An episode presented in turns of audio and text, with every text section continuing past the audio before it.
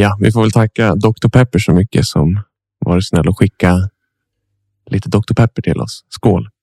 Ja, skål för det får man säga. Eh, nu har vi en, ett lager av Dr. Pepper kan vi säga Mm. som vi kan dricka framöver när vi spelar in podd och eh, det vet jag, researcher eller vad som helst.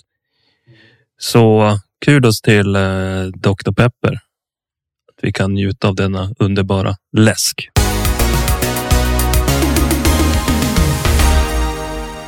Det finns ljudmedier och så finns det ljudmedier.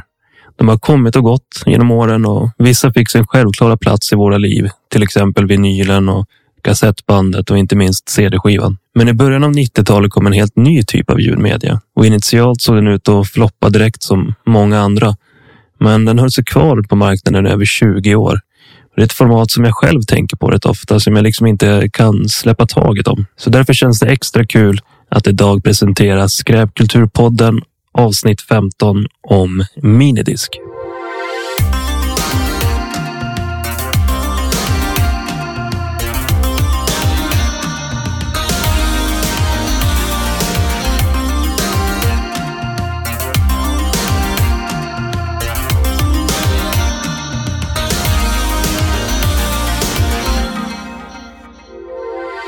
Hej och välkomna till Skräpkulturpodden med mig, Filip Sterner. Och mig, Josef Hermansson. Kul att vara tillbaka. Mm. Mid-season. Finale. Nej, men eh, vi är väl typ mitt i säsongen. Några avsnitt till innan vi tar sommarlov i slutet av juni, typ. eller om en månad ungefär. Mm. Eh, och idag ska vi snacka om en grej som vi... Det här är ju ett sånt ämne som har varit med oss ända sedan vi kom på att vi skulle göra podden. Just egentligen. Mm. Eh, nog ett av de allra tidigaste skulle jag tro. Vi har gjort ett avsnitt tidigare om eh, medieformat. Vi gjorde ju ett om VHS versus Betamax. Mm. Och när jag läste på om eh, minidisk så var tydligen minidisk också i ett litet mini-formatkrig. Mhm. Vilket jag inte hade en aning om. Nej. Eh, Men vi kommer till det. Vi kommer till det. Och jag tänkte vi skulle ta vad heter det, P3 dokumentärgreppet och backa bandet lite eh, till början av 80-talet. Eh, Och då hade ju Sonys eh, Walkman var ju riktigt. Det var det, det var det shit. Och eh, hade ju ganska snabbt förändrat hur hela världen lyssnade på musik. Var och varannan människa gick väl runt med en Sony Walkman eller Freestyle som vi sa i Sverige av någon anledning. Eh, Känner du till Språkrådet förresten? Nej. sån här riktigt um, anala personer som sitter och tycker att man inte ska ha alltså, engelska ord i svenska Jaha, språket. okej. Ja, just det. Och jag kan rekommendera alla att gå in på deras eh, språkrådet eller språkförsvaret. Det är kanske två olika saker. Ni får googla lite, men där har de också förslag på vad man ska säga istället. Mhm, På allt möjligt. alltså. Ja, på allt möjligt. Det, det är riktigt underhållande. Alltså. Men kan du gissa vad de tyckte att man skulle kalla, vad heter det, ba, eh, fan höll jag på att säga det, eh, freestyle för? Bärbar CD-spelare. Bärspelare. Ja, bärspelare. Jag vet inte, det ligger inte så bra i munnen. Nej, jag Alltså, tänkte, även om jag försöker vara så neutral i mitt sinne. så får man bara upp bilder på blåbär. Har precis något verktyg för att plocka blåbär. Ja. Men med, med Walkman så hade de gjort att det var ju lättare än någonsin att dela och sprida musik. Eh, Man kunde göra egna mixtapes. Gjorde du mixtapes när du var liten? Mm.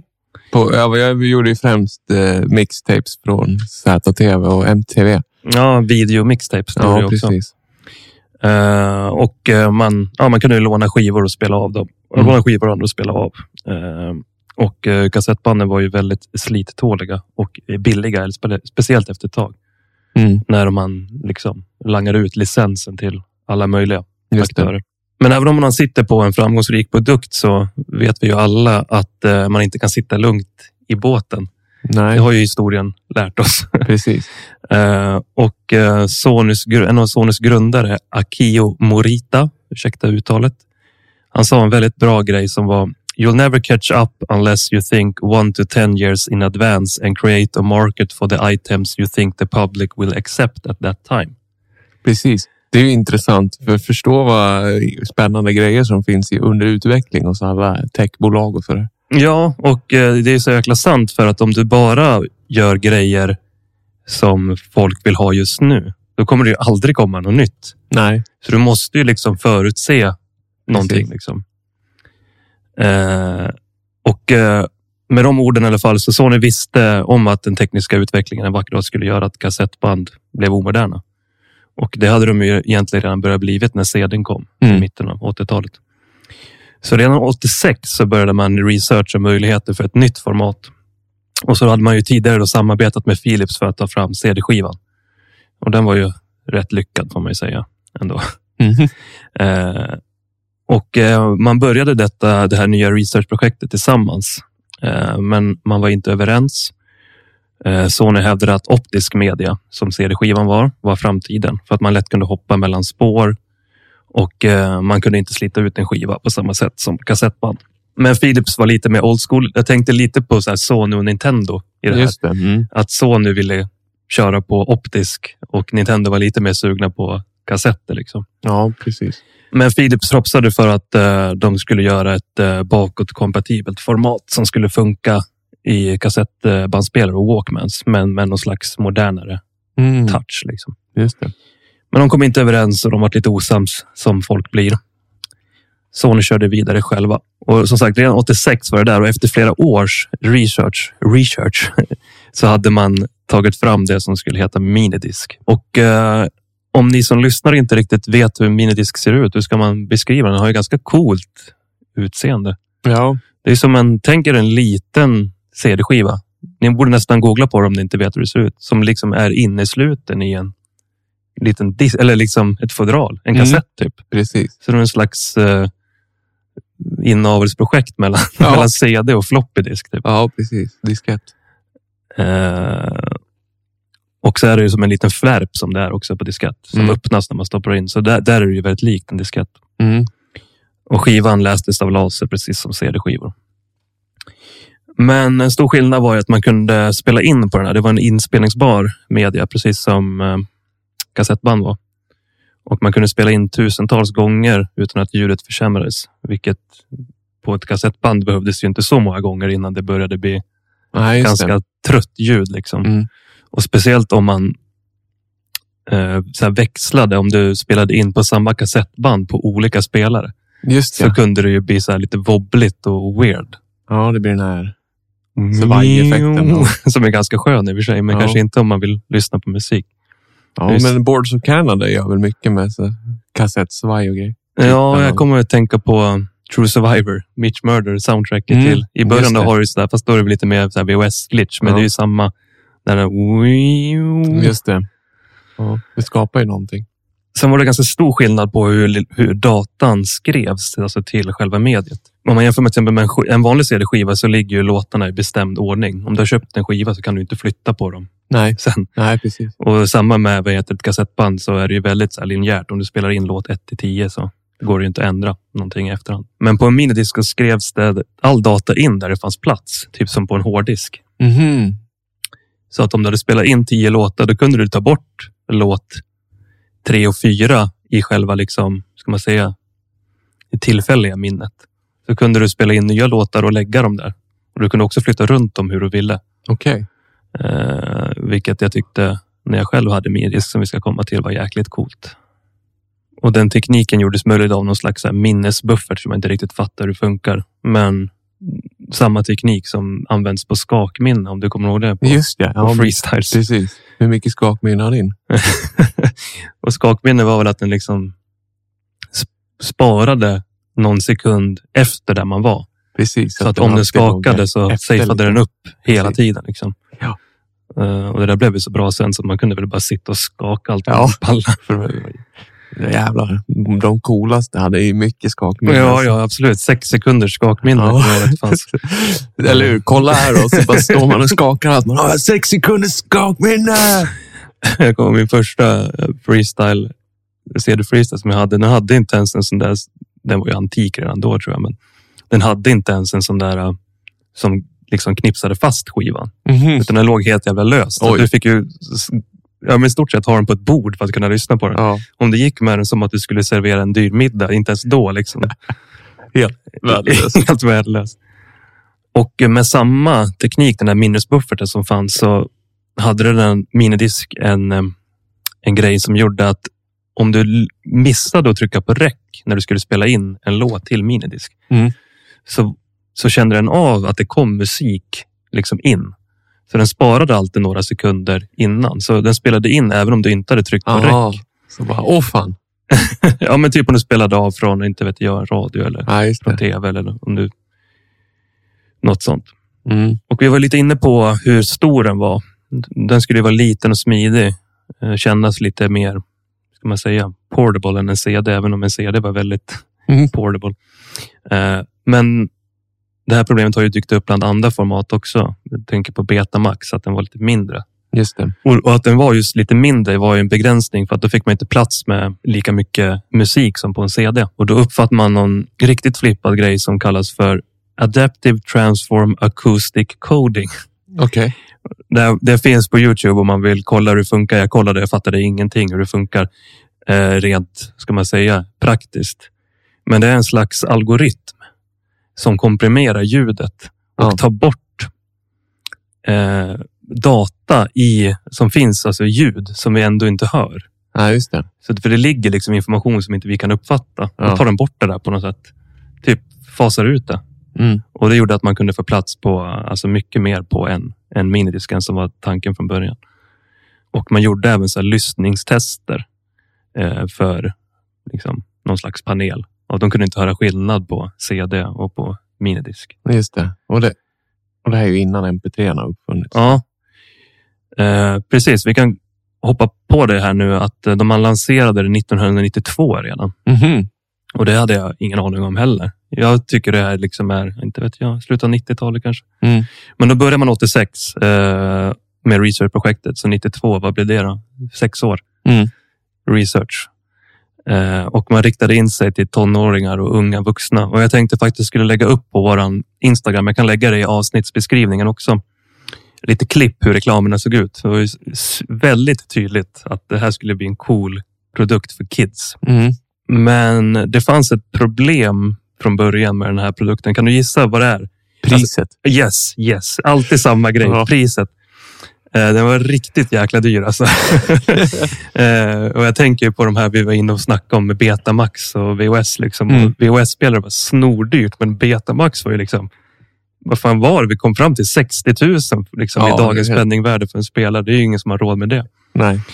Men eh, priserna då? Eh, en portabel minidiskspelare, alla var ju portabla från början, eh, kostade 750 dollar. Oj. Vilket då i dagens penningvärde, om jag har räknat rätt, blir 1536 dollar. Cirka 15 000 Ja. för en portabel spelare. Oj. Ja, det Eh, alltså det, ja, det är väl klass med en liksom, iPhone idag. Då. mm. Och en Walkman, om vi ska jämföra, kostade i början 150 dollar. Och eh, jag antar att de var ännu billigare då, då i början av 90-talet. Eh, för det kom en massa så billiga kopior. Mm. Du kunde väl få en freestyle i typ Kalanka. Ja, du- om ja, du ville liksom. Jo, men det var ju... Några hundra typ kanske. Ja. Men med det priset då så blev det som det har blivit med andra format. Att det bara egentligen var riktiga ljudnördar, som, alltså vuxna vuxna Mm. med bra inkomst som hade råd. Men då kommer vi till ett annat problem att när man gjorde ljudtester på riktiga nördar, ljudnördar, Ja. då var det inte så bra Nej, just det. såklart. Eh, De tyckte att helt enkelt att det var för hårt komprimerat.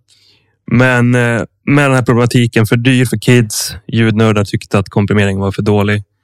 Eh, Då började man ju liksom smasha minidisk i pressen. Att det här är flopp, Mm, just det. det här går inget bra. Men jag sa ju tidigare där om att eh, det började som ett samarbete med Philips. Eh, Och eh, nu kommer vi lite till den här eh, att det finns ett litet formatkrig även i den här storyn. För samtidigt som eh, Sony har hållit på med minidisk så har Philips, ut, Philips utvecklat en egen produkt tillsammans med, med Panasonic. Alltså Matsushita Corporation, som Mm. hette då. Som även nämndes i Betamax versus VHS-avsnittet som jag tycker att ni ska lyssna på. De hade utvecklat en ny produkt som jag aldrig hade hört talas om förut som hette DCC eller DCC. Okej. Är det något du har hört talas Nej. om? Inte heller. Är så- det de här små CD-skivorna? eller? Nej, utan det ser ut eh, som ganska precis som ett kassettband. Okej. Men lite coolare typ. Den har som en, precis som vad heter det, floppy disks och minidisk har en sån här eh, flärp som man drar åt sidan för att komma åt Aha, bandet. okej, Den har ja. typ en sån som är ganska stor som täcker det. Ser Jo, ut. men då har jag fan sett dem. Mm, nu vet jag. Ja, du kan eh, lägga upp det också i avs- avsnittsbeskrivningen så kan ni kika. Men det är lite extra kul då med tanke på att det var ju exakt samma situation som de var i tio år tidigare då, med, med Betamax och VOS. Och det är kul att det liksom repeterar sig flera Mm. gånger. Att liksom samma spel, stora spelare råkar börja som ett samarbete och sen så blir de konkurrenter. Mm. Men DCC då, det var eh, delvis ett eget format. eh, Men samtidigt så var det alla DCC-spelare var vad heter det, bakåtkompatibla. Så du kunde spela vanliga kassettband på dem. Jaha, okej. Och eh, de använde också en form av eh, kompression. Eh, men hade plats för mer inspelat material. 90 minuter hade de till skillnad mot minidisk som hade 60 i början. Eh, vilket gjorde att ljudkvaliteten blev något bättre än minidisk. Precis som minidisk hade de också en slags eh, innehållsförteckning så man kunde hoppa mellan låtar på bandet. Så det låg väl någon slags kod på själva Ja, bandet. just ja. Så du kunde hoppa dit, mellan låtarna. ja.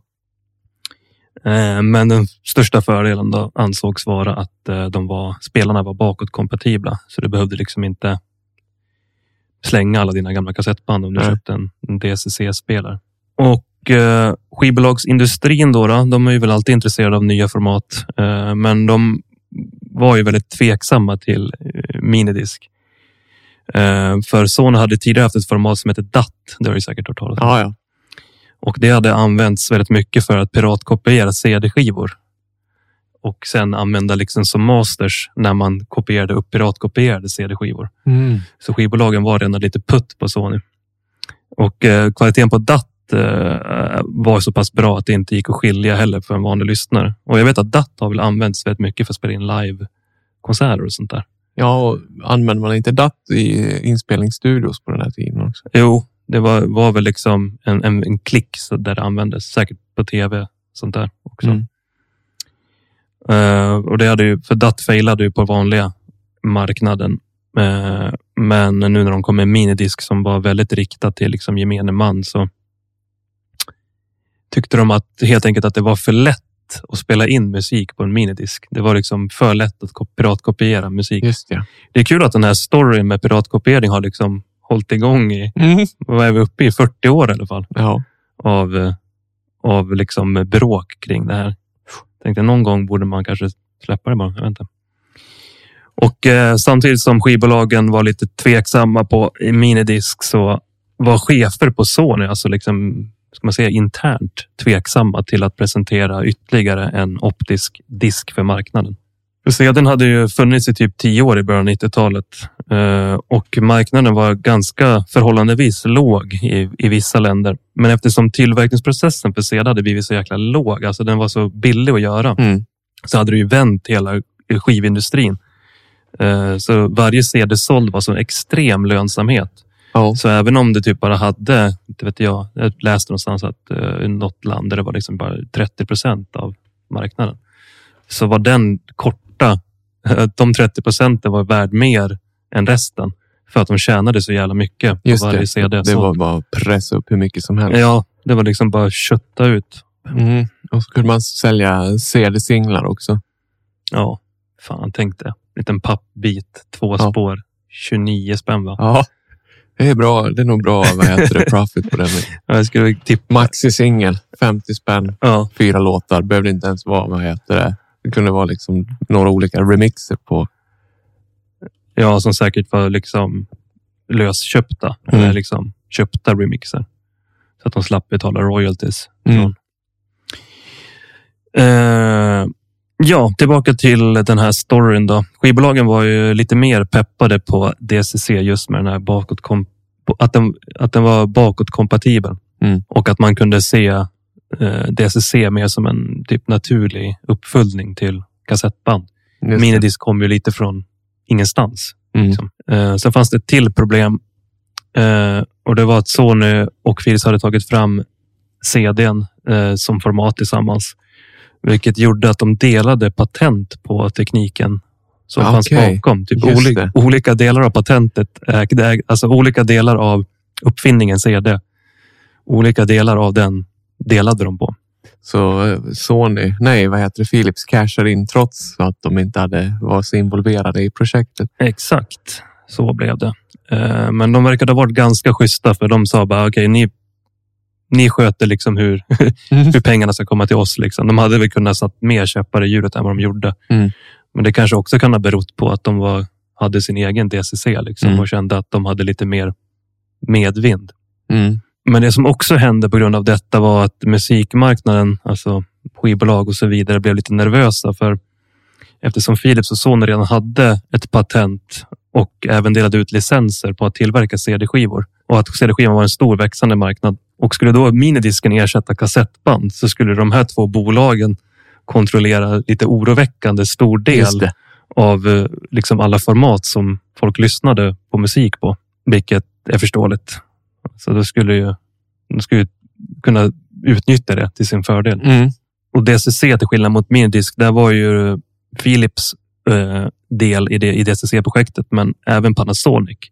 Och då tyckte de att det är bättre att släppa in Panasonic och Philips Mm. än Philips och Sony. Mm, liksom. Eh, lite maktbalans. Ja. Så jag tänkte vi kan stanna upp lite. Nu står eh, vad heter det, Philips med sin DCC, eller Philips och Panasonic ska jag säga. I ena ringhörnan så har vi Sony med sin minidisk i den andra. Skivbolagsindustrin är inte så peppade på minidisk, men typ inte heller så peppade på DCC. Nej, Eller de har ju så bra med CD. Och... Ja, ja, ja, varför ska de liksom in och dutta med fler format här nu? Vi som hade det så bra.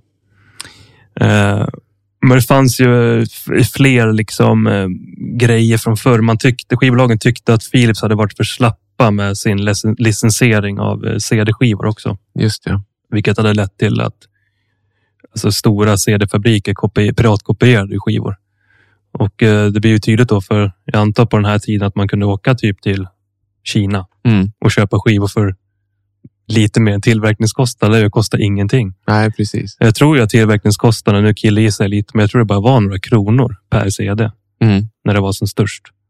Eh, och det fanns lite mer så här, pro problem med Philips, för de hade, nu är vi där igen, att man ligger långt före för vad man tror att folk kommer vilja ha. Mm. Och för att 92, samma år som Minidisk släpptes, så meddelade Philips att man jobbade på en omskrivningsbar CD. Kommer du ihåg dem? CDRV. Mm. Och de släpptes inte först 96. Så då Oj. är det också några år i förväg. Liksom. Det är som att de har bestämt sig. Det där ska vi göra. Vi vet inte hur, men vi löser det någonstans Ja, på precis. vägen. Så hitta ett bra datum för att släppa det också. Ja. Inte för tidigt och inte för sent. Men det som händer nu är att skivbolagen börjar dela upp sig lite bland de två nya formaten. Eh, och en intressant grej som du säkert vet om är ju att eh, 87 så köpte ju Sony CBS Records. Mm.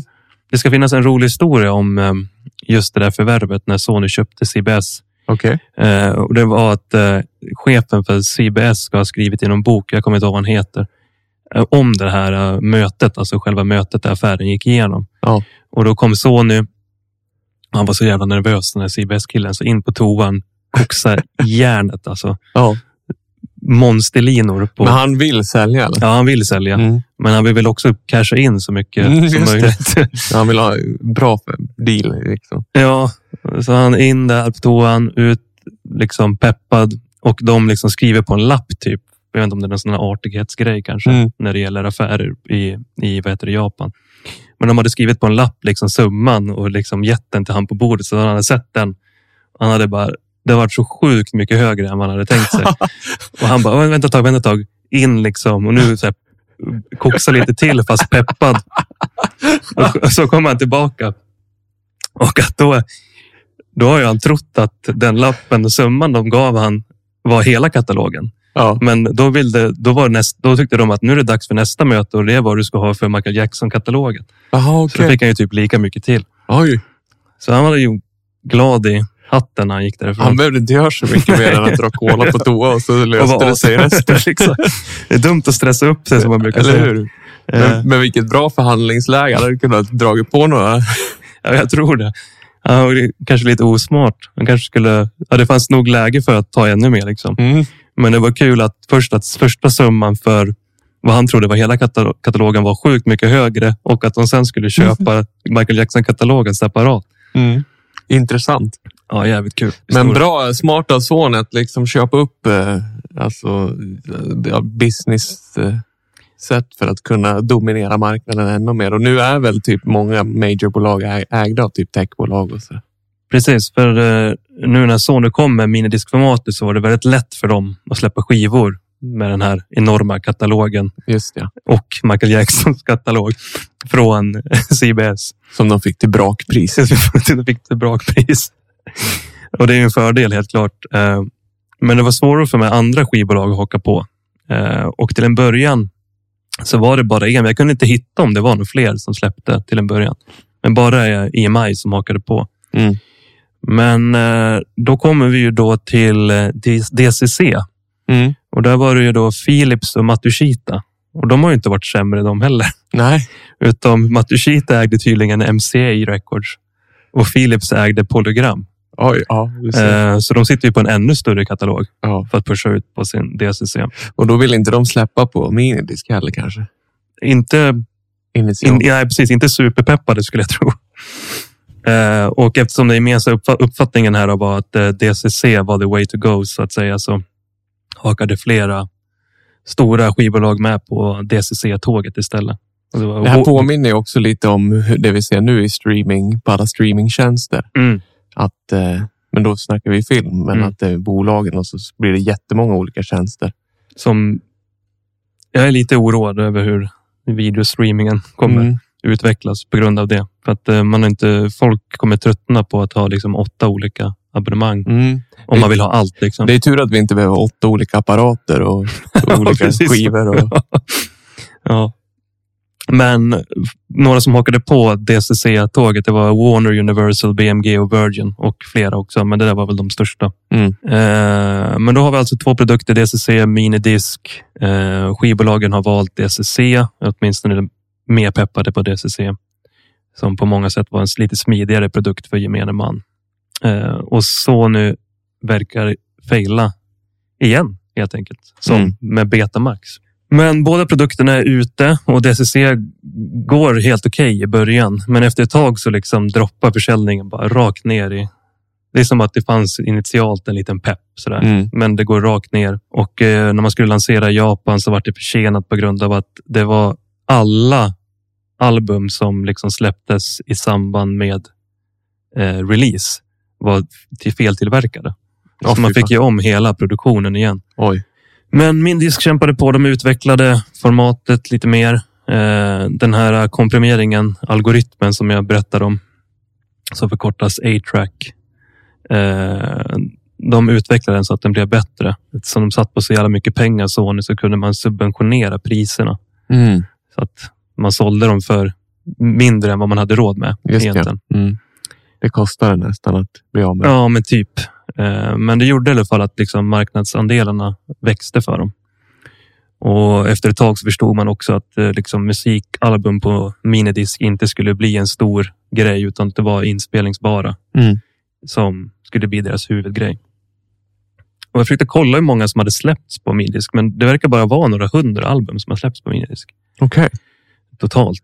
Och mycket sådana här major releases liksom. Mm. Typ, inte vet jag, Madonna, Bruce Springsteen, Michael Jackson. Alltså klassiker. Som jag gissar på att folk redan hade. Mm. Det känns ju konstigt att köpa. "Ja, Den här ska jag ha på minidisk också. Mm. Ja, men precis. Eller då kan man ju lika gärna spela in den på en egen minidisk. Ja, eller hur? Men jag kommer ihåg, för jag var ju, det tyckte jag var så häftigt, för jag kommer ihåg att jag var på Megastore i Stockholm. Mm. Så hade ju de en avdelning med minidisk. Mm. Det såg så gulligt ut med de där små skivorna. Ja, de är skitcoola. Jag var ju peppad på att köpa bara för att så här, ha mina favoritskivor på minidisk också. Ja, jag kommer också ihåg att de var, var jäkligt coola de där. Mm. Ehm, Men som sagt, eh, några hundra album bara. Och eh, man trodde fortfarande på minidisk som format och man fortsatte liksom bara lasta in hur mycket pengar som helst i projektet. Mm. Och Philips hade ju inte riktigt lika mycket pengar. De hade gjort massa dåliga investeringar. Mm. de hade, kunde liksom inte pusha på samma sätt. Även om de också sub, subventionerade Mm. priserna. Och i mitten av eh, 90-talet så kom det in en ny vd på Philips som bara, hörni, nu lägger vi nog ner DCC-grejen. Nu räcker det. Nu räcker det. Nu får vi svälja stoltheten Ja, och gå vidare. exakt. Så oktober 96 så la man ner DCC och eh, vad jag förstått så var det typ ingen som brydde sig heller att det la ner. Men jag kan tänka mig, det satt väl någon stackare precis som med Betamax som bara köpt på sig och bara det här är nya Ja, grejen. eller hur? Nå- Det var säkert någon som var ledsen, men det säger väl en del om hur få man har sålt liksom worldwide om typ pressen inte ens bryr sig om att man Nej. lägger ner formatet. Eh, så nu är Minidisk kvar själva. Så det vart ju inte riktigt ett format war direkt. Det hann ju typ läggas ner innan det vart på riktigt. Mm. Eh, och eh, Minidisk går fortfarande trögt. Nu är det 96 eh, och det går väldigt trögt i Europa och USA. Men det går riktigt bra i ett land som du säkert kan gissa vilket. Japan. Jajamän. Hemlandet för Sony liksom. Mm. Eh, och där var det väldigt intressant för det var tydligen extremt dyrt med CD i Japan. Okej. Mer än dubbelt så dyrt i, än i Europa och USA. Jaha. Och detta hade gjort, det här tyckte jag var jäkligt, jäkligt intressant, eh, att det hade blivit eh, populärt, populärt med hy, hyrmusik under 80-talet. Precis som vi hade videobutiker Ja, just det. så hade de liksom enorma renodlade musik, hyrmusikbutiker. Jaha, där man fick gå och hyra sin lilla Ja, man gick och hyrde musik. Ja. Eh, och, eh, och för priset, eh, som en jämförelse, för priset av vad en skiva kostade så kunde man hyra upp till 15 album. Okej. Och då förstår ju vem som helst att alla liksom gick bara hem och kopierade Ja, musiken. Och eh, då, förståeligt, kan man ju tycka att eh, amerikanska skivbolag försökte stänga ner alla de här hyrmusikbutikerna Mm. för att de förlorade omsättning. Eh, skivbolagen gick faktiskt och försökte starta ett case mot Japans regering för att det var de som hade bestämt att de här fick finnas. Men då slutade det med att de istället hamnade mellan amerikanska skivbolag och tillverkarna av eh, vad heter det, inspelningsbar media.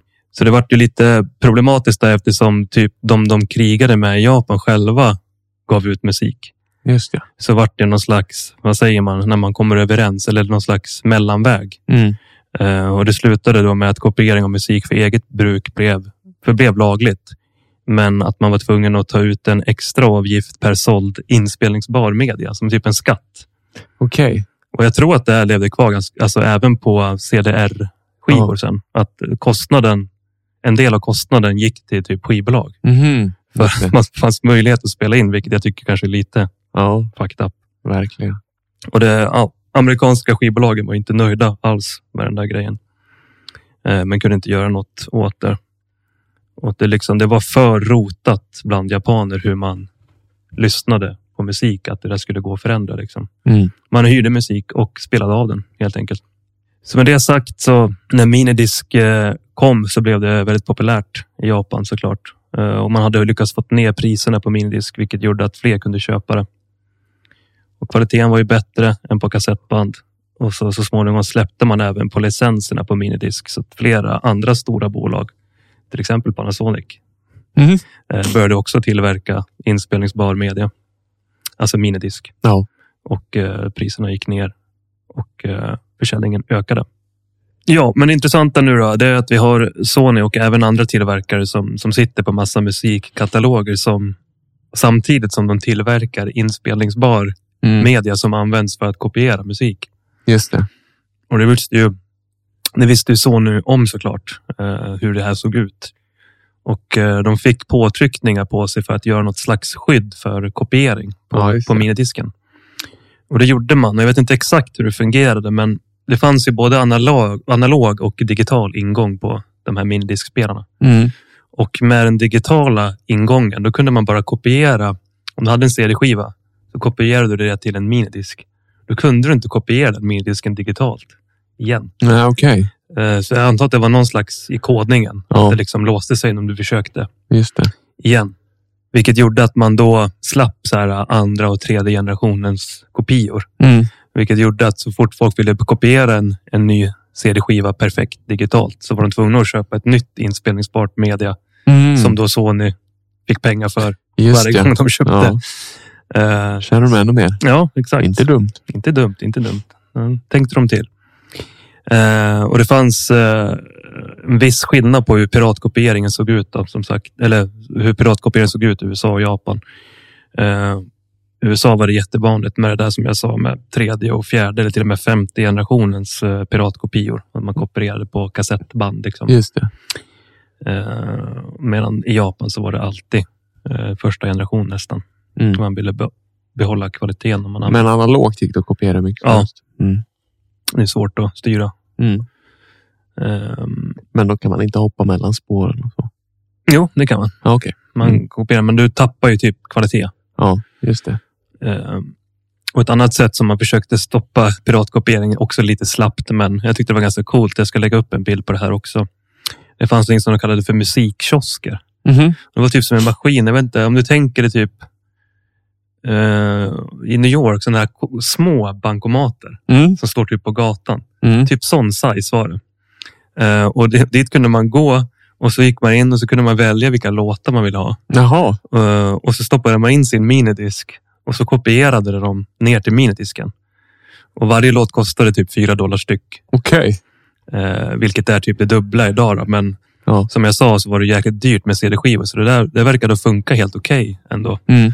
Eh, jag ska som sagt jag ska lägga upp en bild för de såg riktigt så här uh, sjukt millennieskiftsaktiga ut. Alltså. En framtid som typ aldrig blev av att grejer såg ut så där. Liksom. Roligt att gå in till en liten sån här grej och bara välja ut några låtar. Ja, men lite mysigt känns det som att tanka ner.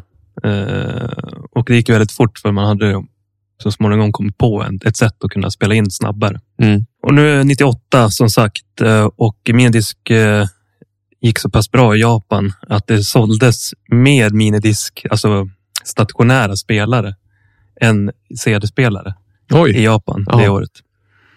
Så det gick inte bra internationellt, men verkligen i Japan. Och då tänkte jag vi skulle gå in lite på de här olika typer av minidiskspelarna som kom. Från början var det bara små handhållna. Mm. Sen kom de med större varianter för hemmabruk. Alltså om man tänker sig att man hade en sån stereoanläggning med liksom ett kassettdäck, ett CD-däck. Så kom det sådana med minidiskspelare. Ja. Eh, och så kom det. Jag tyckte också det var lite kul eftersom de verkade ha ridit lite på att de skulle stoppa piratkopiering där. Lite slappt där med sina musikkiosker och kopieringsskyddet så Mm. släppte ju Sony kombinerade CD och minidiskspelare.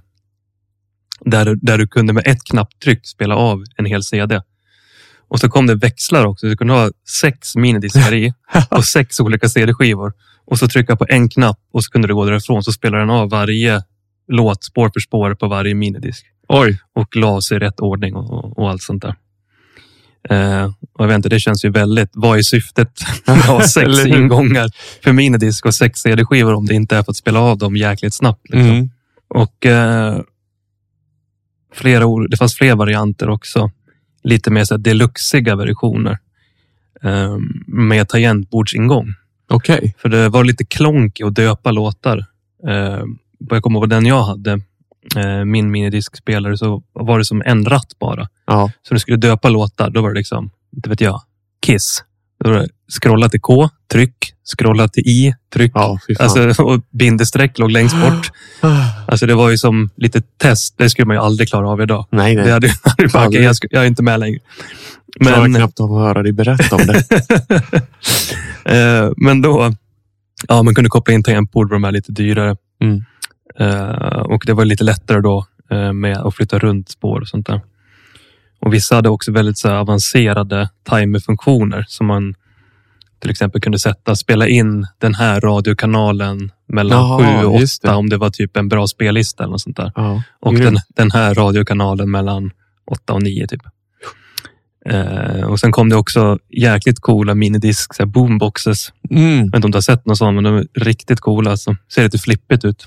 Mm. För man är så van att se det med kassett eller CD. Liksom. Eh, och så kom det också såna här klassiska millennieskifts-stereos. Du vet silvriga med två högtalare. Just det, ja men Eh. precis. Det, det hade min kompis en Mm. sån. För ibland brukade de ha som en CD-växlare längst uppe. Ja, Och sen hade de kassettdäck längst ner. just det. Och så två högtalare. Såg ju mycket coolare ut än vad de var. Tror jag, eller hur de lät. Ja, men precis. Det var ju också min kompis hade en sån där. Den kunde han spela in på Ja, minidisk. Så sa han, köp en minidiskspelare du. Så kan jag kopiera till ett bra pris. ja. Det är bra. Eh, och eh, nästan det mest flummiga som jag hittade var att de hade eh, minidisk eh, bilstereo också. Jaha.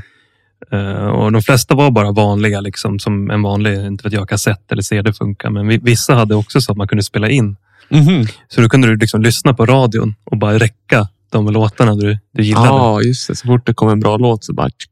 Exakt. Och eh, man kunde även välja så att man hade eh, fun- eh, möjligheten att även spela in, även om det stängt av tändningen. Mhm. Så att du bara, fan det här var ju jättebra radioshow. Det här vill jag lyssna på sen. Då kunde den bara fortsätta spela in medan du typ gick och handlade eller någonting. Mhm. Eh, och sjukt nog så var det även så stock på några bilmärken ett tag i Japan. Att det var minidisk i Okej, bilen. ja. Det säger ju en del om att det ändå var liksom ett framgångsrikt format i, Japan. Undrar om det går att köpa en minidisk eh, bilstereo på Blocket 2022. Ja, på Blocket, med Ebay kanske. Men det Ja. känns som att det borde... Jag får känslan av att eftersom de hade gått upp så mycket pris så, så är det nog jäkligt dyrt med en bilstereo. Just det. Ja. Annars får du väl gå in och titta och så får du köpa en och stoppa in i din bil kanske. ja. Lätt. Eh, men ja, att det då fanns möjlighet att spela in till och med på bilstereon så fattar man ju hur jäkla tydligt användningsområdet Mm. var för det här. Jo, men verkligen. Eh, och nu är vi ju eh, framme här vid 98. Känns också som musiker kan ha användning för det. Ja, eh, kommer faktiskt till det också. Eh, men jag tänkte jag skulle stanna upp eh, lite från faktan nu bara. För nu är vi ju typ framme här i slutet av, eller runt millennieskiftet. Och det var väl här som jag, jag tror tidigt 00-tal så fick jag minidisk av pappa av någon oklar anledning. Mm. och jag tyckte att det där kändes eh, svincoolt. Och jag kommer ihåg att det var lite från ingenstans. Jag hade typ inte riktigt koll på att det ens fanns någonting som hette minidisk. Jag vet inte hur, hur du introducerades för minidisk. Kommer du ihåg hur första Nej, gången men- du bara minidisk? Nej, det enda är väl typ så här. Jag, jag kommer ihåg typ reklam, alltså när man bläddrar i tidningar, att det fanns minidiskreklam. Mm. Eh, och så. så. Det är nog mitt, mitt, mitt minne från det. Att det var liksom reklam för minidisk. Ja, precis. Men du hade ingen egen? Nej, alltså, det var ju roligt för att jag fick ganska sent eh, Horba, min kompis, vad heter det, minidiskspelare Mm. som var trasig. Och så av någon anledning så tänkte jag att den kan jag försöka laga. Okej. Det är mer bara att jag gillar att samla på saker. Så bara ligger den där i. Så har jag en minidiskspelare i alla fall som inte funkar. Men jag har den. Ja. Ja, du har kvar den? Eh, nej, jag tror jag till slut slängde den. Alltså, ja. Vad ska jag göra med en trasig? Det hade jag kunde inte laga. Men han Mm. berättade också att eh, när han skulle spela in på minidisk så var det svårkalibrerat. För att det pikade och slog så att han fick ta in sin morbror för att EQa vad heter det, inspelningarna så att det skulle låta bra. Intressant. Ja, men det, på så sätt funkade det lite som ett kassettband. Att eh, man var ju tvungen att hålla koll lite på gainen. Mm. Sånt där. Ehm, men ja, jag hade den där något år. Den gick sönder. Själva portabla som jag hade gick sönder efter ett tag. Och sen eh, hade jag den här stationära. Och den hade jag kvar, men så arrangerade vi en festival Mm. där vi spelade in på minidisk och då, då försvann den där. Både min kompis som hade en minidisk och min försvann. Alltså det var typ att vi riggade ner och sen har ingen sett dem Ja, igen. Eh, Vi har våra misstankar vart de hamnade någonstans, men det är inte bekräftat. Ehm, Men, ja, nej, men just det, för det kommer jag ihåg också att det var mycket mm, folk hade med sig minidisk för att göra bootlegs på, på vad heter det? precis. Konserter. Eh, det var poppis. Tänkte jag skulle dra några andra användningsområden nu när vi snackar om det. Eh, man lanserade så här, ett eh, försök att, eh, som är datalagringsformat. Mhm. Eh, att du då skulle kunna spara, ja, men typ som en floppy disk. Mm. Liksom. Det var mycket snabbare än diskett, men det tog aldrig fart riktigt. Men tyder ändå på hur liksom, de försökte pusha den här produkten och hitta fler användningsområden Just för den. Jag ska också tillägga att de här portabla minidiskspelarna blev så jäkla bra så att ett AA-batteri med full användning, alltså högsta volym, aktiv användning, höll, höll 12 timmar. Men det är jäkligt bra. Eh, Till skillnad från eh, CD Freestyles. Ja, verkligen. Eh, så de där och själva spelarna, de var ganska klonk i början, men de var ju i stort sett lika stora som bara en minidisk Mm. diskett i slutändan. Och man gav sig ju även in i liksom som du var lite inne på med så här Porta Studios. Mm. Att man spelade in till en minidisk liksom, Just ja. istället för att spela in på eh, DAT som Ja. hade varit jäkligt poppis innan. Eh, och flummigt nog så den här eh, liksom, spela in direkt på minidisk från ljud. Den som varit mest populär, det var en som var speciellt utvecklad för att användas i rättegångar. Jaha, Och då funkade det så att den hade två minidisks eh, ingångar. okej. Och sen när den hade spelat klart på den första utan avbrott så började den spela in på den andra Mm. minidisken. Och då kunde du byta i första. Ja, just ja. Så det var väl bara ett smidigt sätt och det sköttes liksom mer automatiskt än att sitta och trycka. Du behövde Mm. inte hålla koll på den lika Nej. mycket. Liksom. Eh, och den, den användes vad jag förstår i stort sett varenda liksom, rättegångssal i hela Japan. Eh, och som du var inne på med bootleggers. Det var ju superpoppis för att de får ju ner dem i fickan. Liksom. Mm. Och kunde du bara typ stoppa ner en mick i byx, byxlinningen liksom, så kunde du göra ganska grymma bootlegs. Och mickingången på många av dem var så stereo också. Ja, Så du kunde ju liksom, satt du en bit bak, då kunde du göra så stereo mickpar längst Mm. bak. Och eh, eftersom kvaliteten med komprimeringen hade blivit mycket bättre så började det spridas hur mycket bootlegs som helst på, som är inspelade på minidisk. Mm. Så har man någon gammal, sitter man på någon gammal bo, ljudbootleg från någon konsert runt millennieskiftet så är det en ganska stor chans att det är inspelat på en minidisk. Men sen en grej, det fanns ett äh, användningsområde för minidisk som blev i stort sett standard. Där det varit riktigt poppis att använda det. Till och med i Sala såg jag det. Mm. Kan du gissa vad det var? Användningsområde. Alltså ett speciellt, ska man säga, en speciell bransch där man använder det. Där det liksom höll kvar ganska länge också. Ja, nej, det kan jag inte. Radio. Ja, just det. Ja, men det hade jag kunnat Eh, för det var liksom så smidigt att ha jinglar och reklaminslag Mm. på dem. Eh, och jag vet att ibland la man till och med in musik på dem. Mm. För då kunde du flytta runt låtar och jinglar hur du ville. Så då var det ganska nice om du skulle göra en sändning.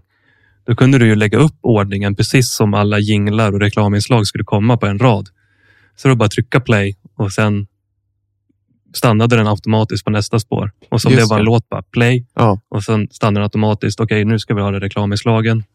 Så kunde du liksom du kunde förbereda istället för att sitta liksom med kassettband eh, som man typ hade gjort fram tills då. Mm. Vilket känns liksom så sjukt gammaldags om man jämför med, med hur- hur man kunde göra med minidisk. Mm. Smidigt. Ja, supersmidigt. Och det har varit eh, populärt som sagt till och med i, på Radio Sala. I Sala satt man med minidisk. Jäkligt många minidiskar där som låg i drivor. Bland annat en minidisk med Leif Loket Olsson. Där han sa, när jag är, nej jag tänker inte försöka göra göteborgska, men han sa, eh, när jag är i Sala, då lyssnar jag jämt på Radio Sala 97,0. Då hade de väl gjort en intervju med han i parken i mitten av liksom, det, ja. 90-talet.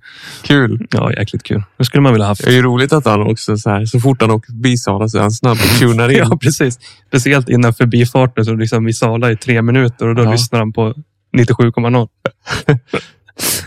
Och att han ofta är i Sala. Ja, precis. En gång när han är på väg till Sälen eller någonting. Ja. En gång per år. Jag tänker så här, är det någon som ens i Sala köpte att Loket Olsson brukade lyssna på? Ja, det tror jag verkligen inte. Jag kommer ihåg till och med jag tyckte att det kändes sellout redan då. Liksom. Ja. Hade de inte kunnat hitta på något bättre än att han skulle vara så här varje gång jag är i Sala? Det här är första och enda gången jag är i Sala. Första, enda, eller första och sista gången. Och inte ens då lyssnade han på den radiokanalen. Garanterat inte.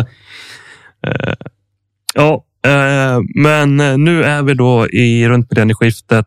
Uh, minidisk har blivit eh, populärt på radiostationer. Försäljningssiffrorna i slutet av 90-talet börjar gå upp drastiskt efter man har förbättrat produkten, fått ner priserna och eh, försäljningen ökar även i Europa. Och, eh, 99 Mm. Eh, och eh, då var Sony supersnabba på att göra en jäkligt satsig reklamkampanj för en bappbiljard typ i Mm. hela Europa. Och fram till eh, 98, från 92 till 98 hade man sålt en miljon minidisk i Europa. Men bara under 99 sålde man en miljon till, Okej. vilket säger en del att man fick verkligen upp försäljningen. Ja. Och skivbolagen hakade på lite snabbt där igen och försökte släppa album på minidisk. Och eh, det berodde dels på att försäljningen hade gått upp. Men tydligen så hade Sony en fabrik i, i Österrike där de gav rabatt på att tillverka minidisk. Mhm. Vilket gjorde att det vart, för skivbolagen tänkte väl, äh, vi kör väl då liksom. Mm. Lite muta typ nästan. Ja, just det. Eh, Men om man jämför hur många liksom, album på minidisk som såldes och även sådana här storalbum, de såldes typ bara några tusen ex, Mm. vilket inte är, det är ju liksom ingenting. Och eh, siffrorna för minidisk gick upp i USA också, men inte alls lika mycket som i Europa. Så framtidsutsikterna nu då, ganska positiva ändå. Mm. Siffrorna upp i Japan, eller går skitbra i Japan, siffrorna upp i Europa. Mm. Skivbolagen är på. Mm. Eh, men eh, runt 2000 typ så kom det ett nytt hot som ingen hade kunnat tänkt på. Det var Napster Mm. såklart. För nu börjar ju mp3or bli lite poppis Mm. som man börjar dela med varandra. Vi har ju snackat lite om fildelningsgrejen i vårt avsnitt om Ja. fildelning, så vi hoppar det lite tycker jag. Det kan ni lyssna på. Men när mp3 började bli poppis så var ju många snabba med att jag tror det var Creative var väl en av de första som kom på mp3-spelaren. Just ja. Eh, Men ett problem var att de här spe- mp3-spelarna hade så lite utrymme. Alltså du fick ju bara plats med typ 12 låtar i början. Och dyrt. Och dyrt, ja. Dyrt som fan. Eh, och då tänkte väl Minidisk att de skulle försöka profitera ändå på de här mp3-trenden. Ja. Eh, och då släppte man, återigen, de har varit jävligt eh, flitiga Sony med nya grejer, men de släppte något som heter Net Minidisk eller Net MD. Där man kunde koppla in direkt USB till datorn Okej. och spela över, föra över eh, musik. Ja. Och då de här NetMD-diskarna, de var uppdelade så du kunde spara data, typ så bilder på en del av dem Okej. och sen rent ljud på en annan del. Ja. Och du kunde lyssna liksom precis som, de, som det blev med CD sen, att vissa CD-spelare kunde ju spela upp MP3-filer. Mm. Så du kunde, spela, kunde spara typ MP3-filer istället för att komprimera om dem till Så man fick ljudformat. plats med mycket mer. Mycket mer. De hade en gig till skillnad mot typ eh, 120 megabyte. Eller vad, liksom. 128, ja precis. Eh, och eh, sen eh, man, man gjorde så att man kunde få plats med mer musik på de här NetMD-diskarna också genom typ samma grej som longplay på VHS. Ja, just det. Eh, att man drog ner kvaliteten så kunde det få plats med upp till 380 minuter musik, Ja, vilket är mycket mer än vad du fick plats med på en MP3-spelare. Verkligen. Så det där höll de på med ett tag. Men sen 2001 så kom det som skulle bli dödsstöten och det var när Apple lanserade sin iPod 2001, slutet av 2001. Alla vet väl vad det är, så det behöver vi inte snacka om så mycket. Nej. Men den kom med 5 gigabyte Eh, och i reklamkampanjer så har de ju tusen låtar i din ficka. Mm.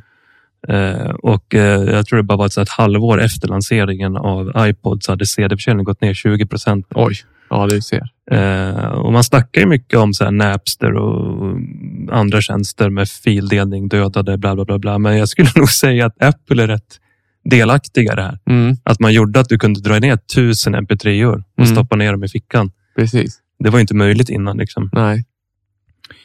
Eh, och Sony vart jäkligt putt för det där, för de hade tydligen, de vart inte arga så, men de hade ju jobbat med Apple sedan första datorn. Ja, just ja. Så de vart utkonkurrerade av liksom sin partner över en natt. Här började det gå trögt för Sonys minidisk. De eh, försökte på fler format, precis som de gjorde med sin Betamax. High MD släppte de. Mm. Eh, där kunde du liksom köra in okomprimerat ljud från en CD-skiva som var helt okomprimerat. Eh, och samtidigt som de gör det börjar liksom CD-brännare bli mer och mer poppis. Eh, den här High MD gick inget bra och när man lägger ner minidisk. Jag var lite chockad faktiskt. 2011 slutade man exportera minidisk Oj, och 20, 2013 kom sista modellen. men då måste det minidisk. vara så här.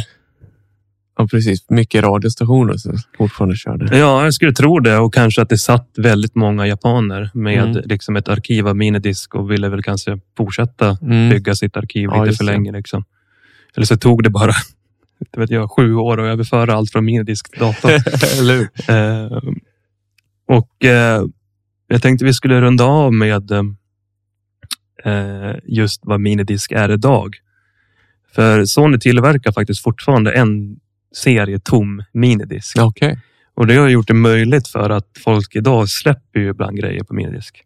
Det. Speciellt inom vad heter det, synthwave och, Ja. och vaporwave. Men även till en hiphop så släpptes som liksom en gimmick-produkt. Just det.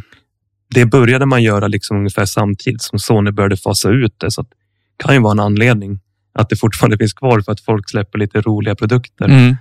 Och eh, att eh, liksom folk släpper limiterade grejer på Mediask har också gjort att eh, priserna har gått upp jävligt mycket för portabla minidiskspelare. Eh, så om man ser en billig, köp den. Mm. Jag var ju nära på att få den till ett riktigt bra pris på Tradera, men jag varit överbudad. Mm. Det var inget kul. Nej, det kan jag förstå.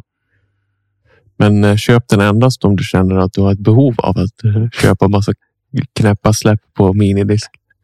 Jag har faktiskt en, en konsert med ett lokalband från Sala inspelat på en minidisk som jag vill försöka rippa. Mm. Ehm, Så om någon har den och vill låna ut den till mig så kan jag gärna göra det. Mm. Ehm, Men jag tänker också att vi kan eh, slänga upp några omslag på minidisk, eh, hur albumen ser ut. Som du var inne på, de är väldigt cute, liksom. Mm. gulliga och Ja. ser lite knäppa ut. Verkligen. För vissa har ju sån här så att den öppnas precis som en CD också. Så har man liksom bara ett jättelitet texthäfte när man ska sitta och kolla texten. Liksom. Men det har varit ett litet mastodontavsnitt idag. Jag hoppas att ni har haft lika trevligt som vi. Jag skulle vilja avrunda liksom med orden att nu när jag vet lite mer om minidisk, att man kanske har liksom snackat ner minidisk lite för hårt. Det var större än vad jag trodde att det var. Mm. Alltså själva formatet. Alltså att det typ var standard i Japan Mm. under något år. Det hade jag liksom aldrig kunnat trott. Eh, ett tips också för er minidiskälskare är att kolla på filmen Strange Days där eh, man kan köpa upplevda minnen på minidiskar. En 90-tals sci-fi film. Mm. Väldigt bra.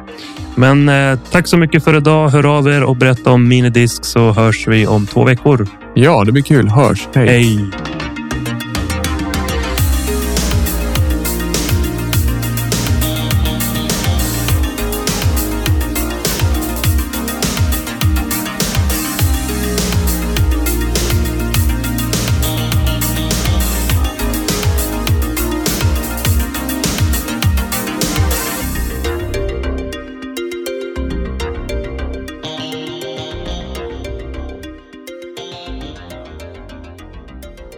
Men eh, om du ska... Eh, vem lyssnar helst på? Totta Näslund eller Björn Afzelius?